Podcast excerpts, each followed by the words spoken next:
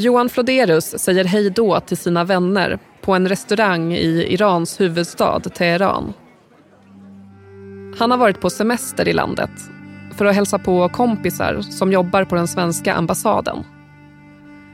Det är den 17 april 2022. Johan är 32 år och jobbar för EU i Bryssel. Nu ska han dock åka hem till Sverige för att gå på sin kusins begravning. Han hoppar in i en taxi för att åka till flygplatsen. Det är det sista hans vänner ser av honom. Dagen efter, hemma i Sverige, plingar det till i Johans syster Ingrids telefon. För SVT berättar hon att det är ett sms från en av Johans bästa kompisar. Där det i princip stod Ingrid, eh, ring mig. Eh, Johan kom inte hem i morse med flyget från Teheran. Uh, och det var så det började.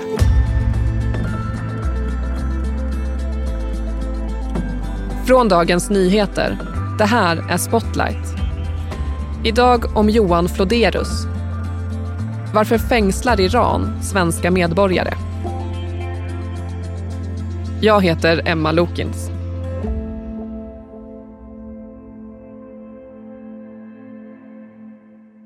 Plötsligt uppdaterar Utrikesdepartementet sin webbplats. Den 23 juni 2022, ungefär två månader efter att Johan Floderus inte kom hem från Iran skärper UD rekommendationerna och avråder från alla resor till landet med hänvisning till ett förändrat säkerhetsläge. För när Johan Floderus kom till flygplatsen i Teheran greps han av den iranska säkerhetstjänsten. Men det går inte UD ut med när de ändrar rekommendationerna. Iran anklagar nu honom för spioneri och nu sitter han fängslad. Men i Sverige hålls det här fortfarande inom en liten krets. Och Floderus arbetsgivare och andra berörda parter vänder sig mot anklagelserna mot honom. De betraktar de anklagelserna som helt gripna ur luften. Erik Olsson, du är tidigare Mellanöstern-korrespondent här på DN. Vem är Johan Floderus? Det är en svensk kille som är 33 år gammal. Han är från Kungälv ursprungligen. En begåvad och omvärldsintresserad ung man. Han har pluggat vid Oxford bland annat och nu så är han anställd vid EUs utrikesbyrå i Bryssel. Varför har Iran gripit honom? Det pratas om att han skulle ha gått den sionistiska ockupationsmakten, alltså Israels ärenden. Eh, det finns inga som helst tecken på det. Eh, det är man officiellt eh, på det, på det överens om, eh, på det klara med. Alltså det finns ju ingenting som tyder på att han skulle vara skyldig till de här brotten som han eh, eh anklagas för. Eh, en, han har varit i Iran och hälsat på vänner som jobbar på eh, svenska ambassaden i Teheran. Och han har besökt, eh, rest runt i landet och besökt städer som ligger nära Irans gränser. Eh, men det är ungefär vad som står i, i, i domskälen. Så, så att, eh, det är ju ganska svag bevisning om man säger så. Det dröjer till september 2022, nästan fem månader innan Sveriges ambassadör i Iran får besöka Johan Floderus för första gången. Men att det är just han som sitter fängslad, det berättar varken Sverige eller EU utåt. Istället läggs kraften på det som kallas för tyst diplomati. Eh, det är, inte, det är ju inte ovanligt. Och, och det är ju att eh, UD inte vill ge gripanden eh, eller eh, intermesson för stor uppmärksamhet. För då kan det från eh, den mottagande partens eh, håll tolkas som att Sverige vill driva på konflikten. Man vill hellre då ligga lågt och hoppas att stormen ska blåsa över.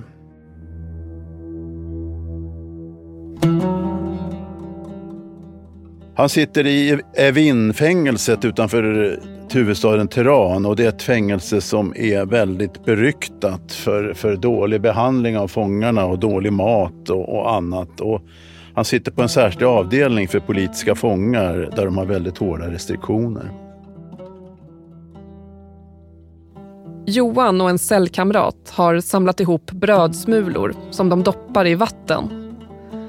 Sen formar de degen till en tärning. Att spela spel är egentligen förbjudet i Evinfängelset.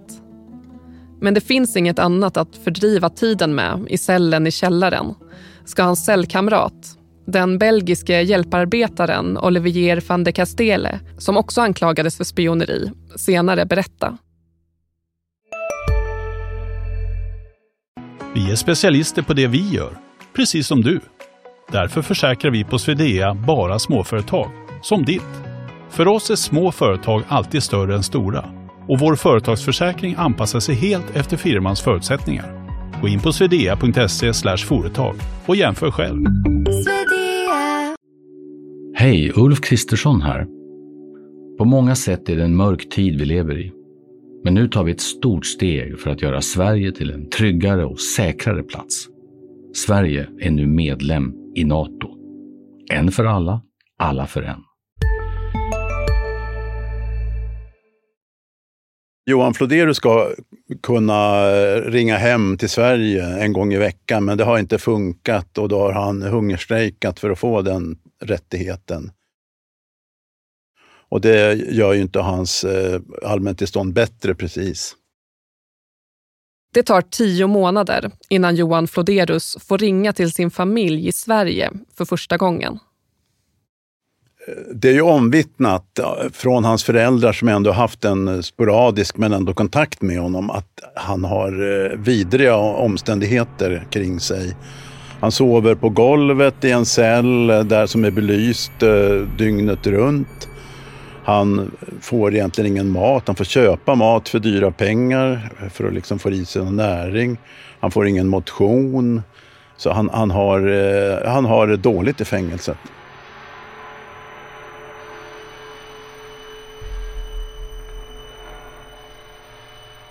När det gått nästan 500 dagar vädjar Johan om att strategin ska ändras. I ett av de få videosamtalen till familjen, som enligt fängelsets regler måste hållas på engelska, ber han om att hans namn och vad som har hänt honom ska bli känt för omvärlden. My wish Yes. uh, that the case, my case, my name, my picture, Yes. more information is shared with the media. Understand that has not been your approach for the past 400 and something days, but Yes. it, it, it is the approach Yes. that I very much uh, would advocate for, and it's the approach that I hope and expect that you will adopt. Erik, vad får det för effekt att man nu börjar prata högt om Johan Floderus fall? Ja, han sitter ju där han sitter och på det sättet har det ju in- inget blivit bättre. Men det har åtminstone väckts en opinion för hans sak. Hans namn är ju känt nu på ett sätt som det naturligtvis inte var innan.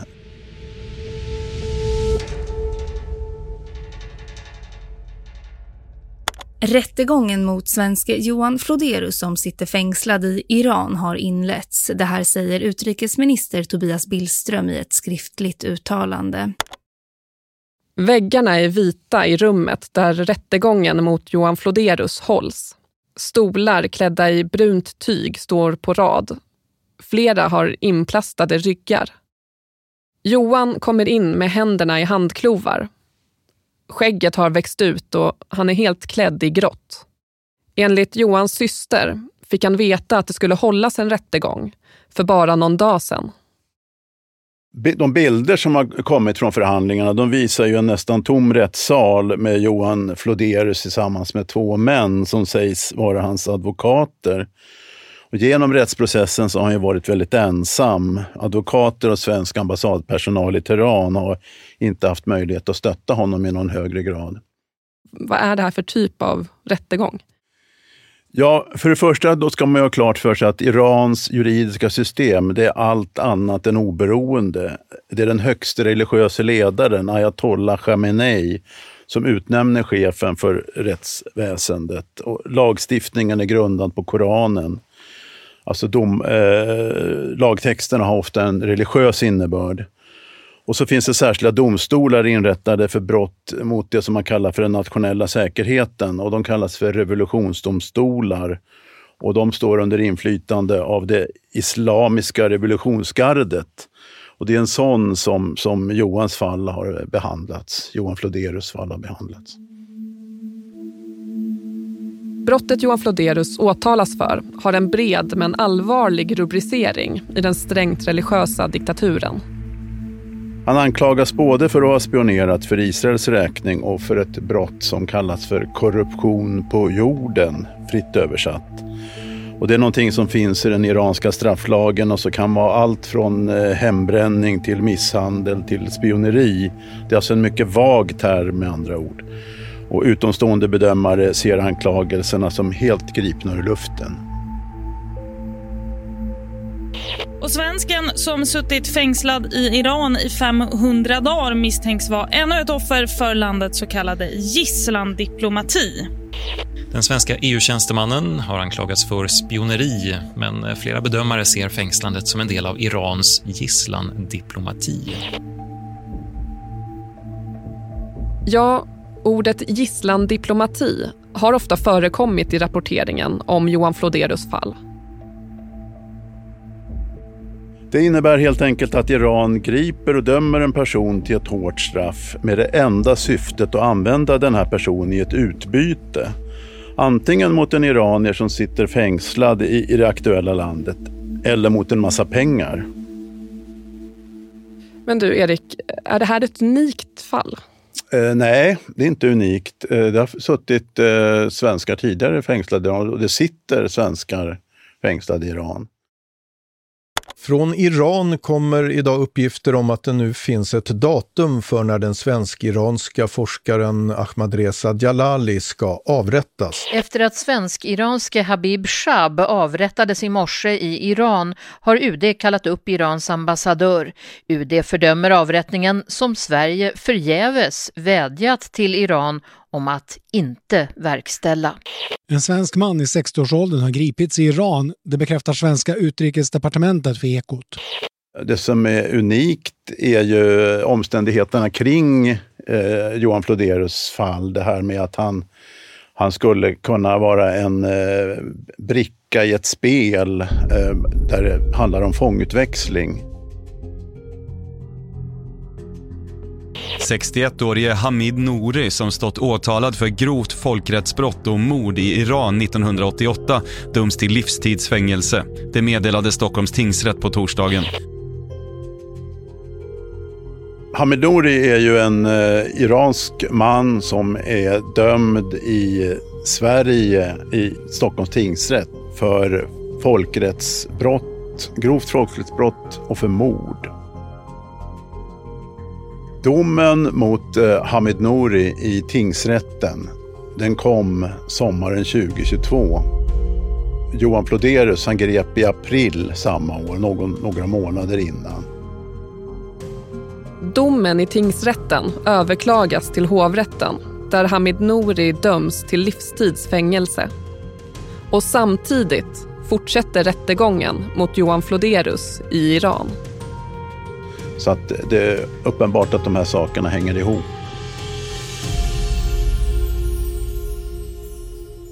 Det spekuleras i att Iran vill få till en fångutväxling där Hamid Nouri skulle bytas mot Johan Floderus och eventuellt även Ahmedreza Jalali som suttit fängslad i Iran sedan 2017.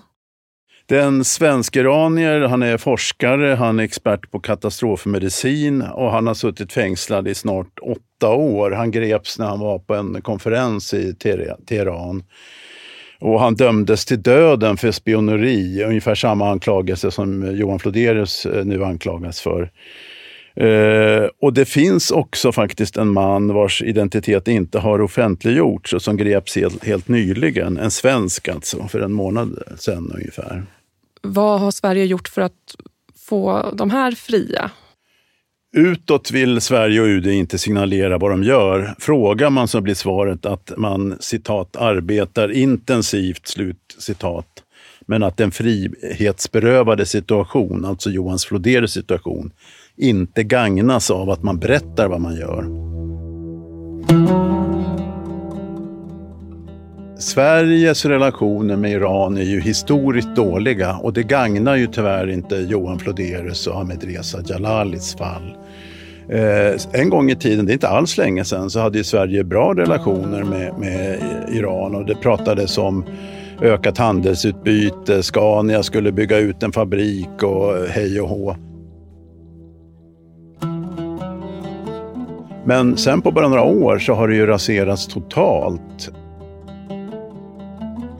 Och det beror ju bland annat på de svenska koranbränningarna nu i somras. Det blev de väldigt upprörda över i Iran. Eh, så det gör ju också, tror jag, att eh, Sverige inte törs sticka ut så mycket eh, eftersom vi har nu plötsligt så dålig ställning i den muslimska världen. Det finns exiliranier i Sverige som tycker att eh, vi, regeringen, ska gå mycket hårdare fram att vi inte ska använda den här tysta diplomatin utan att vi ska stänga ambassaden, utvisa ambassadpersonalen och att vi ska agera samfällt med EU i de här fallen. Men det tror jag faktiskt inte man törs göra helt enkelt. Johan Floderus tidigare cellkamrat, den eh, belgiske hjälparbetaren Olivier van de Castele som han spelade tärning med, han blev ju fri genom just en fångutväxling. Hur kontroversiellt vore det om Sverige bestämde sig för att släppa Hamid Nouri för att få hem en eller flera medborgare? Nej, men det tror jag, alltså, det är klart att det skulle vara eh, Eh, de exiliranier som bor i Sverige, flyktingar eh, som har fått anhöriga mördade i fängelserna utan rättegång, skulle bli jättearga. Men det har ju hänt förut. Det har ju hänt, finns ju flera fall, det är inte bara Belgien. Det är, eh, Storbritannien, Australien, USA. Det finns hur många som helst som har fallit i föga på det sätt som Sverige kanske måste göra.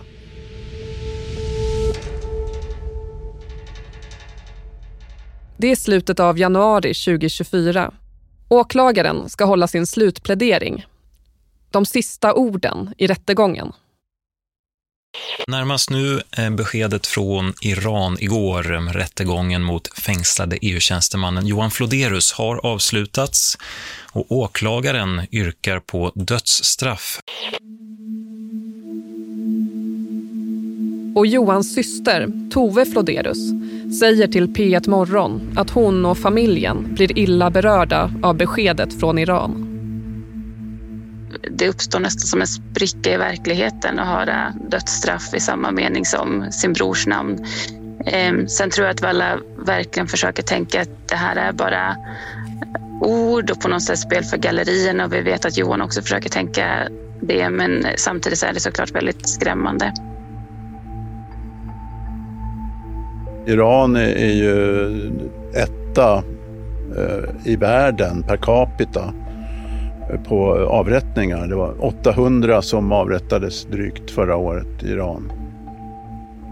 Och hur det kommer att bli i Johan Floderus fall, det är väldigt svårt att spekulera om. Eh, det finns ju folk som har suttit i åratal, som Ahmadreza Jalali till exempel.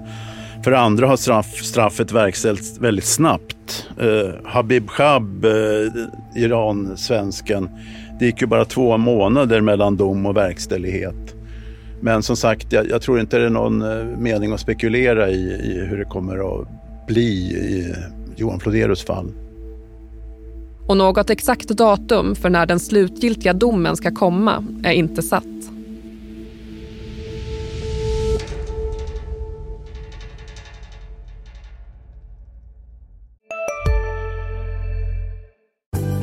Synoptik här. Hos oss får du hjälp med att ta hand om din ögonhälsa. Med vår synundersökning kan vi upptäcka både synförändringar och tecken på vanliga ögonsjukdomar. Boka tid på synoptik.se.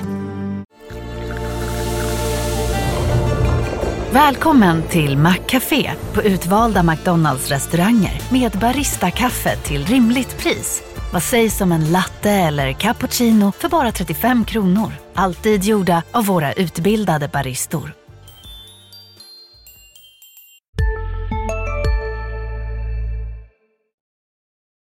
Det har bara gått några dagar sedan den iranska åklagaren yrkade på dödsstraff. När två av Johans vänner ordnar ett stödevent i Bryssel för att uppmärksamma fallet. Uh, this is the first event here in, in Brussels, this first public event that we're raising awareness of Johans story, uh, about his life here. Hashtaggen Free Johan Floderus står med stora gula bokstäver på skärmen ovanför scenen. I svarta läderfåtöljer sitter två män som också suttit fängslade i Iran. En av dem är Olivier van de Castele. Det var han som var med och gjorde tärningar av brödsmulor och vatten. Men det är Johans syster, Ingrid Floderus, som börjar med att ta micken. So I am Johan's older sister, and as his sister, I used to have basically daily contact with him. And of course, I miss Johan so much every day. Today, it's 655 days alone, far from home, innocent, and this is already far too long. I publiken sitter bland annat vänner till Johan. To now hear about the death penalty threat is, of course, a horrifying experience. His life is being used as a pawn in a terrible political game. And uh, finally, I'd like to quote one of Johan's big role models, the Swedish diplomat Dag Hammarskjöld. Life only demands from you the strength you possess. Life truly demands a lot for many of us right now, but one thing is certain we will not run away.